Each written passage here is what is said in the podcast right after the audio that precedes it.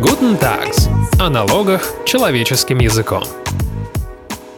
Добрый день, дорогие друзья. В эфире очередной выпуск программы Guten Tax, и с вами ее ведущий Алексей Савкин. Сегодня у нас обширная тема. Это новый 15% подоходный налог. Ну и еще немного поговорим про справедливость. Решение о введении 15% налога на доходы физлиц анонсировано было еще летом. Однако сейчас появились подробности. И вот разбираться, кому платить, как платить, с каких доходов. Мы будем вместе с партнером юридической компании Tax Advisor Дмитрием Костальгиным и Алексеем Яковлевым. Здравствуйте, коллеги. Всем привет.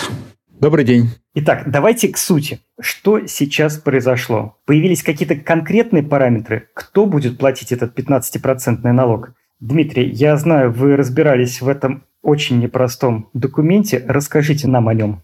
А, действительно, появился официальный текст, пока еще, слава богу, законопроекта, который и определяет, как нам в 2021 году гражданам Российской Федерации уплачивать э, НДФЛ по ставке 15% и какие случаи там предусмотрены. Отдельно можно долго рассказывать про текст. Я думаю, еще Алексей поделится своими впечатлениями про изложение. Но, строго говоря, если совсем просто рассказывать для среднестатистического гражданина, то ставка 15% будет определяться для тех доходов, которые превысили 5 миллионов рублей за календарный год. То есть, что это означает? Если вы получили, например, 5 миллионов 100 тысяч рублей, то со 100 тысяч рублей вы платите 15% 15 тысяч рублей, а с 5 миллионов вы платите ставку 13%. То есть, если мы перемножим, получится 600 650 тысяч. И складывая вот эти две суммы 650 тысяч и 15 тысяч, у вас финальная сумма налога появляется. А дальше, э, как говорят юристы, дьявол в деталях, потому что столько вопросов и столько проблем этот текст вызывает, что, в общем, за голову хватаешься.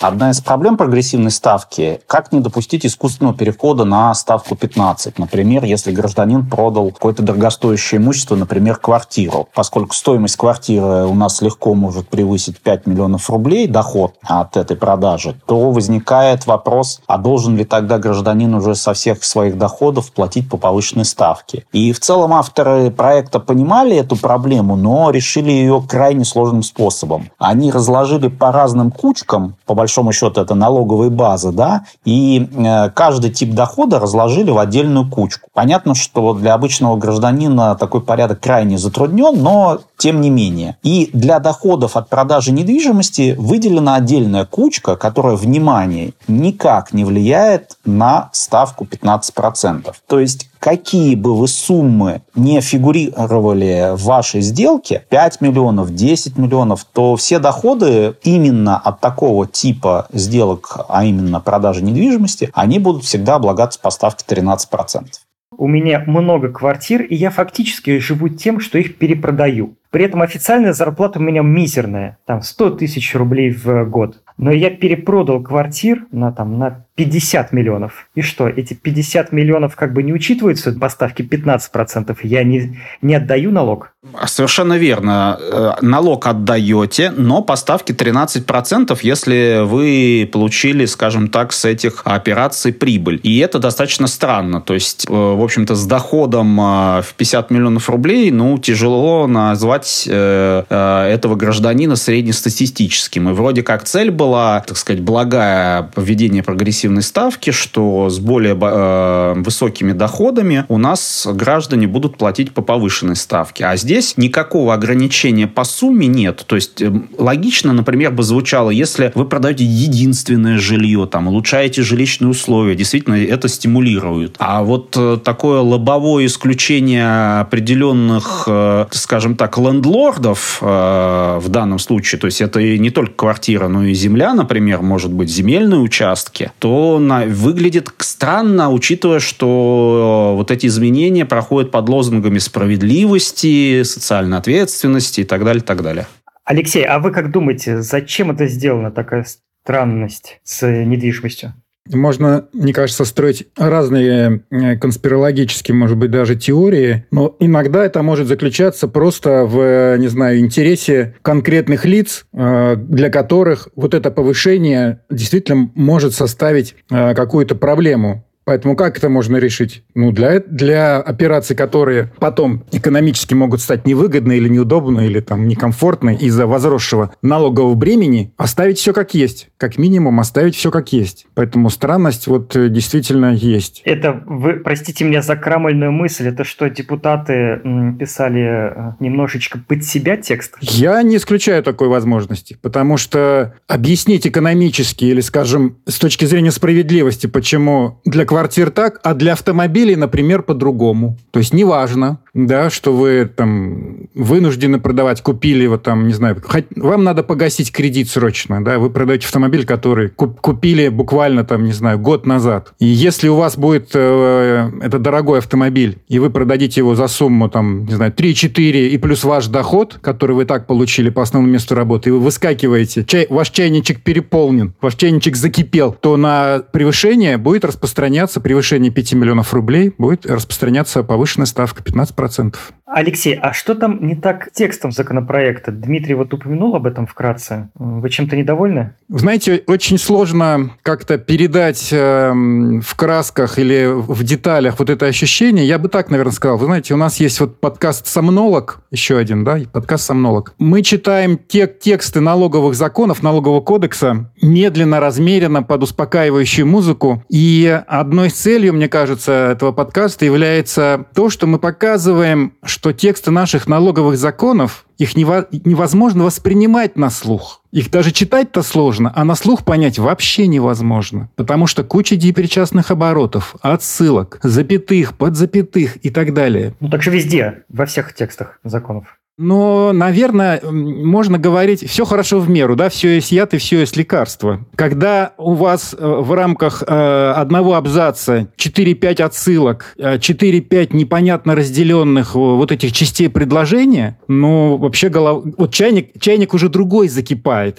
Чайник в виде вашей головы. И я думаю, что мы постараемся, может быть, в одном из ближайших выпусков нашего подкаста «Сомнолога» просто прочитать вот эти нормы, которые предлагаются, и слушатели просто поймут, что воспринять их ну, невозможно. И читая этот закон, у меня такой вопрос возник законодателем. Скажите, а, допустим, таблицей нельзя было показать вот этот расчет? Таблицей, потому что простой человек, да, он не может, вряд ли сможет, прочитав этот текст, понять, а вообще какая ставка. Понять будет невозможно. Вы знаете, э, Дмитрий уже вкратце затронул эту тему, и я ее еще, еще раз хочу поднять э, про справедливость. Везде анонсировалось, что это переплата по НДФЛ, которые надеются собрать 60 миллиардов рублей, отправят на лечение больных детей со сложными заболеваниями. И в принципе, вот мне в душе кажется логичным и правильным, что богатые люди поделятся частью своих доходов и с детьми, и это спасет чьи-то жизни. Коллеги, что вы думаете, Дмитрий?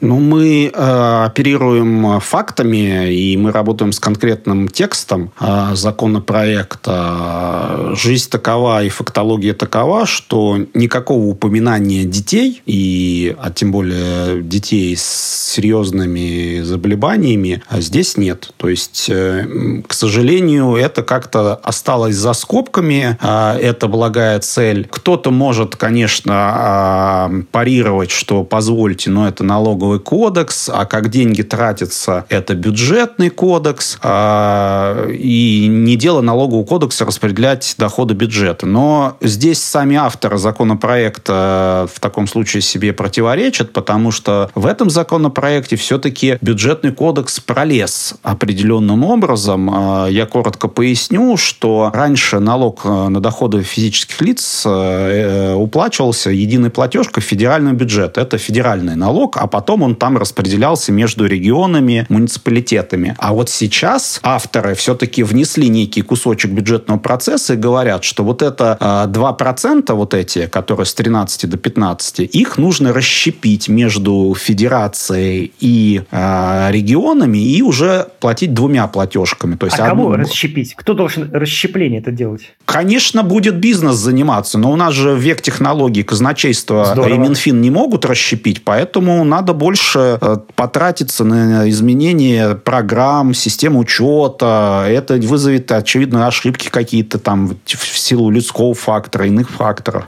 То есть все пределы... Сейчас нас слушают бухгалтера и, и икают, да? Им э, только хочется пожелать силы терпения, потому что вообще с точки зрения там расчетов у некоторых э, определенных налогоплательщиков, которые являются брокерами на рынке ценных бумаг, у них очень интересная будет задача по расчету ставки НДФЛ в отношении своих сотрудников, которые, например, также какие-то операции на рынке ценных бумаг делают, и брокер это видит, эти доходы. Э, на этом очень подробно остановимся, это интересная тема. Но я хочу спросить Алексея. Алексей, у вас какая позиция по справедливости? По вопросу? Я за справедливость в целом. Отлично. Вот, но... То есть вы за то, чтобы поднять налог в таком случае? Я очень аккуратно к этому вопросу отношусь, потому что, ну, есть же не мной придуманное правило, что богатые люди все равно платят меньше налогов. И вот эта гонка за тем, чтобы ну, дополнительное бремя налоговое на них э, возложить, а, приведет к тому, что ну, люди будут при возможности искать какие-то шаги, варианты для того, чтобы платить меньше. Вот поэтому... Угу. Лазейки. Да, совершенно верно. Богатые будут искать лазейки. А какие? Ну, например, у нас любой переход на новую налоговую ставку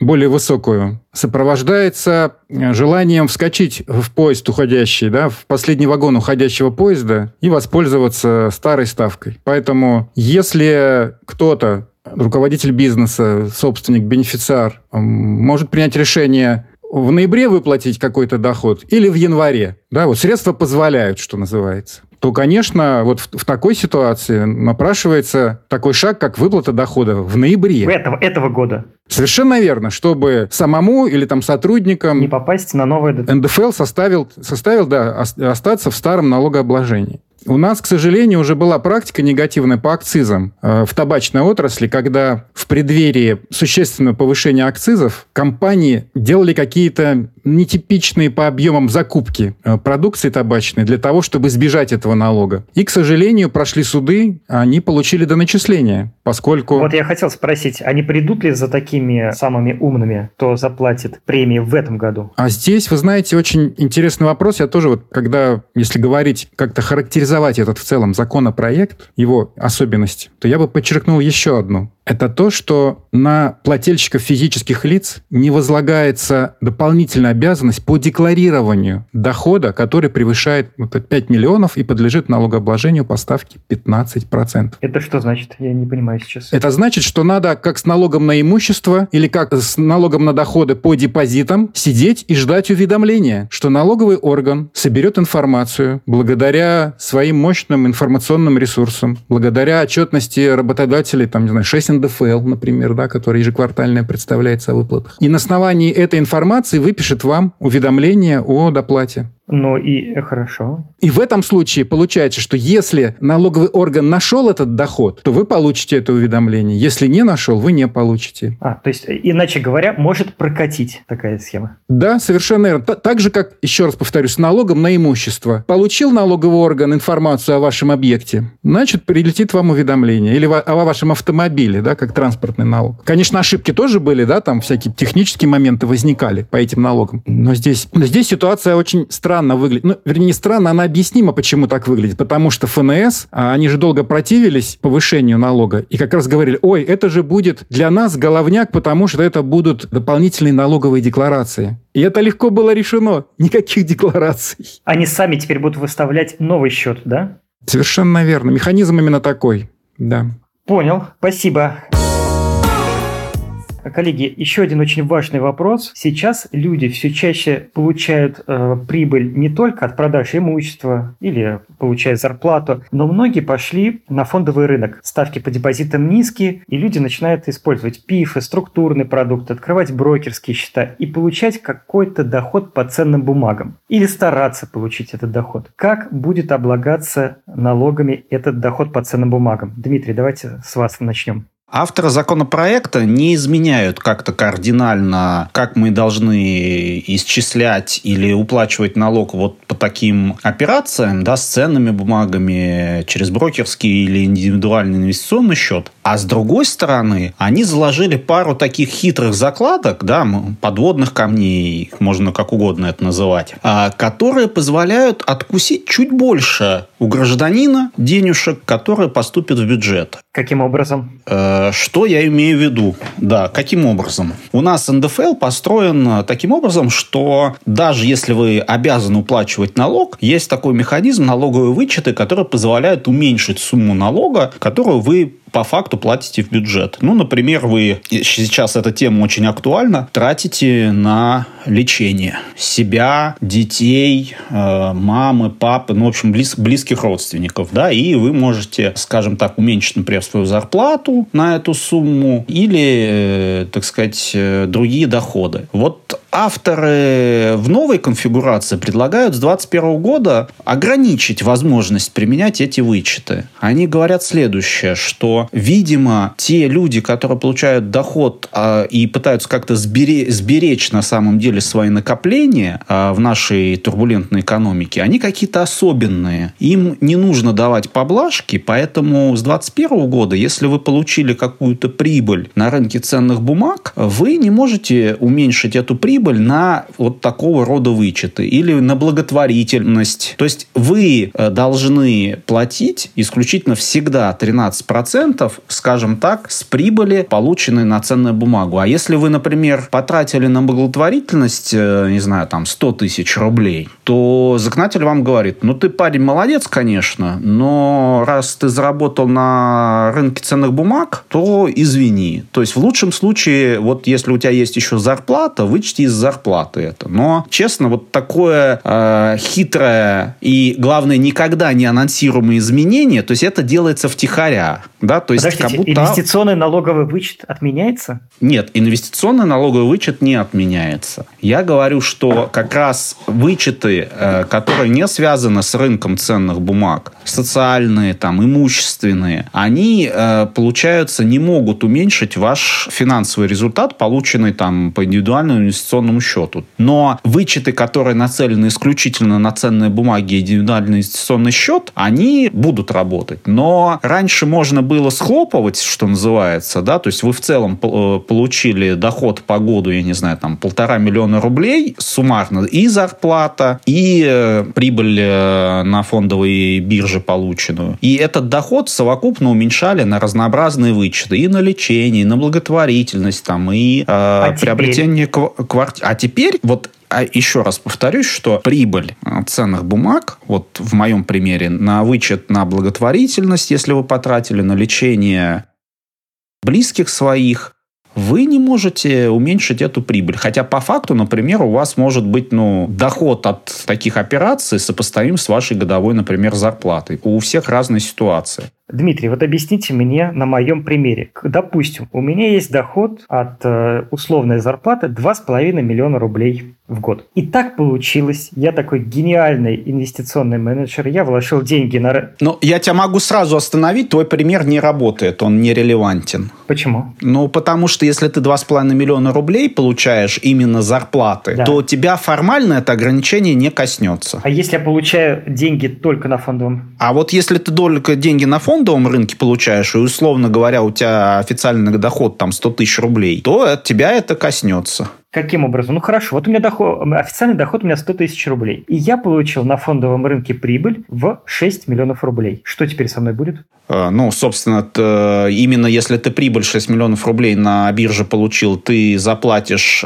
650 э, тысяч, это с 5 миллионов рублей, и с превышения с миллиона рублей ты заплатишь 150 тысяч, 15% от миллиона. Но ты мог, например, применить э, вычет раньше по благотворительности. Например, ты очень э, добрый человек, и ты считаешь возможным в, го- в год отдать миллион рублей на благотворительность. Да, отдаю. Да, отдаешь миллион рублей. То есть, по факту у тебя на руках 5 миллионов рублей. И ранее законодатель говорил, что, слушайте, ну мы должны стимулировать благотворительность, поэтому если ты пожертвовал миллион на благотворительность, то 13% от этого миллиона я тебе верну, государство. 130 тысяч за мой счет. Хорошо. И ты мог вернуть э, эти 130 тысяч. А сейчас? Теперь же с 21 года тебе говорят, ты молодец, Алексей, миллион это на благотворительность почетно, но ничего. Но денег нет. Но денег нет. Мы тебе ни рубля не вернем, потому что ты, Алексей, понимаешь, не работаешь на заводе. Ну, в этом примере от 100 тысяч можно претендовать только. Ну, от того, так называемая основная база, есть так быть, так, такой термин теперь у нас в налоговом кодексе. Основная налоговая база. Вот она может уменьшаться на такого рода вычеты. То есть 100 тысяч зарплата, значит, 13 тысяч... Э, Получите в кассе,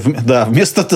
Получите в кассе, хотя, хотя миллион был отдан на благотворительность, не 100 тысяч, а миллион. То есть вот, вот, вот где справедливость будет не работать. И это, опять же, очень так забавно звучит с точки зрения, опять, цели закона, что помогать детям. То есть ты реально можешь в больницу отправить миллион или там благотворительный фонд на лечение... М- Бывают такие люди, я думаю. Ребенка, да, конечно, бывают. И тебе говорят, ну, как бы вот, сори, мы вот решили так втихаря. Вот э, больше всего, если честно, э, мягко говоря, удивляет вот это втихаря. Такое вот легкое жульничество. Давайте сделаем. Ну, они, граждане, там никто не заметит, прокатит, и все как бы втихую, а потом будет сюрприз в конце года, там, в начале. И, кстати, надо, надо как можно непонятнее написать первые статьи, чтобы дальше вообще никто не читал. Чтобы дальше вообще никто не читал. Вот и ответ, и... почему это написано таким сложным языком, Алексей, да? Может быть. Кстати, про справедливость я бы хотел еще буквально, может быть, одну фразу сказать. Конечно. А, я за справедливость, но меня в этом плане удивляет, почему у нас до сих пор некоторые вычеты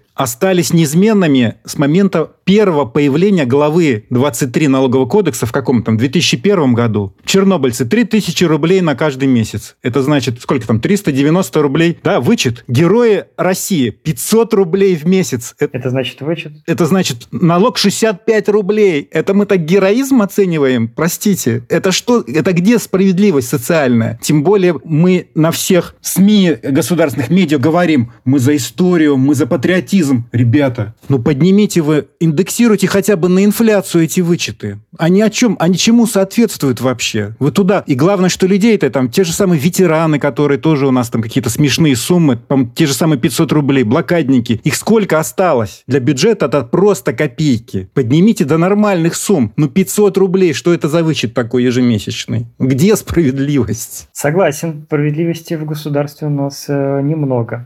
Собственно, мы с вами в предыдущем подкасте, когда эту тему 15% анонсировали, как раз подробно разбирали. Вот Алексей, спасибо, что да, напомнил, что тема вычетов, которые не меняются и облагаются там прожиточный минимум э, у людей, которые, в принципе, концы концами не могут свести, да, а учитывая 2020 год, у нас количество бедных сильно подросло в связи с разнообразными пандемическими и не только событиями. Поэтому вот как раз действительно возникает такой вопрос, воздух, почему мы только повышаем, но при этом не выравниваем именно в части, скажем, таких вот реальных э, вещей, да, не только ветерана. И, людей, да. да, ну, в общем-то, я тоже, как родитель, не знаю, как можно на 3000 рублей э, в месяц э, содержать своего ребенка, но те люди, которые принимали э, этот законопроект, видимо, знают ответ, потому что вычет на детей, он, в общем, в такого размера составляет в месяц. И то при условии, если доход э, родителя в год не превысил, по-моему, 380 тысяч рублей. То есть, если зарплата у вас больше 35 тысяч рублей, то, там, условно говоря, в конце года государство считает, что этого хватит э, кормить ребенка на 3 тысячи, и никакого вычета вам не положено. Поэтому, ну, это печаль, печально и грустно. Коллеги, понимаю ваше возмущение, но давайте подведем итог нашего разбирательства.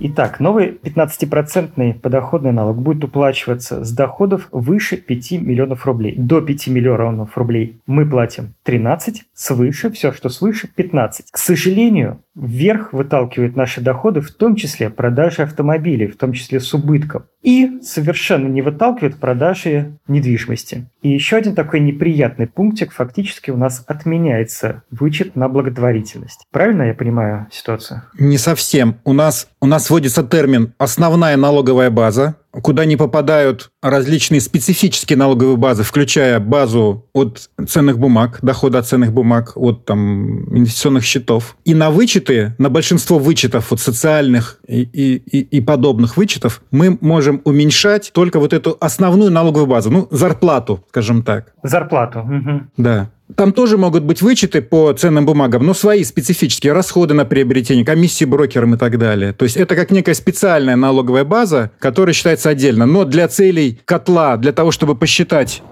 будет ли что-то у вас облагаться по ставке 15%, эта база тоже работает. Спасибо, Алексей, за добавление. Угу. И, и я бы, да, в конце еще такую небольшую ремарку все, про порядок уплаты налога добавил. Алексей уже упоминал вот о сложностях определенных. А я бы еще обратил внимание на следующее. К сожалению, у нас государство считает, что нужен только один способ уплаты налога. Вот налоговая сама за вас посчитает, и в декабре следующего года пришлет вам уведомление по которому вы заплатите. Почему-то... Чем плохо?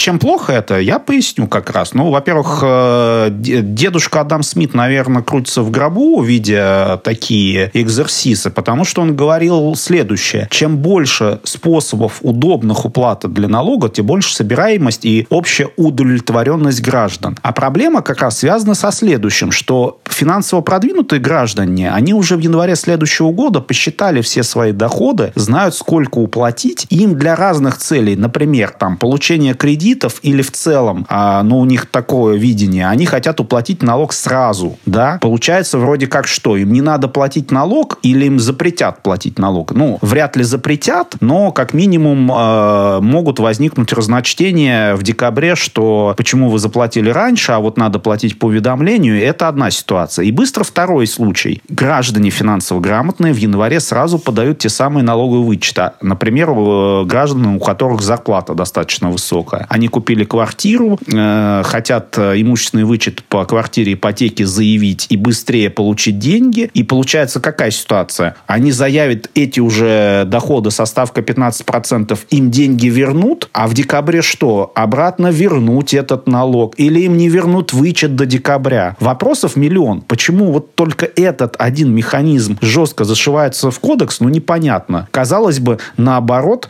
быстрее налог, чем поступает бюджет, тем лучше. Но вот какое-то прям вот отторжение, что гражданин у нас не может самостоятельно посчитать налог. Вот очень плохо у нас с математикой. Ну, вот, видимо, не доверяют. А, и, это, и это недоверие прям реально сквозит из этого текста. Ну что ж, коллеги, э, спасибо вам большое за то, что разбирались мы сегодня все вместе в тонкостях нового повышенного подоходного налога. И благодаря вам, нашим гостям, партнерам компании Tax Advisor Дмитрию Кустальгину, Алексею Яковлева, все встало на свои места. Дорогие слушатели, желаем вам все-таки, чтобы ваш доход превысил 5 миллионов рублей, и вы бы знали, как выплачивать этот новый НДФЛ. До свидания и будьте здоровы. Всем пока. Всем пока и удачи.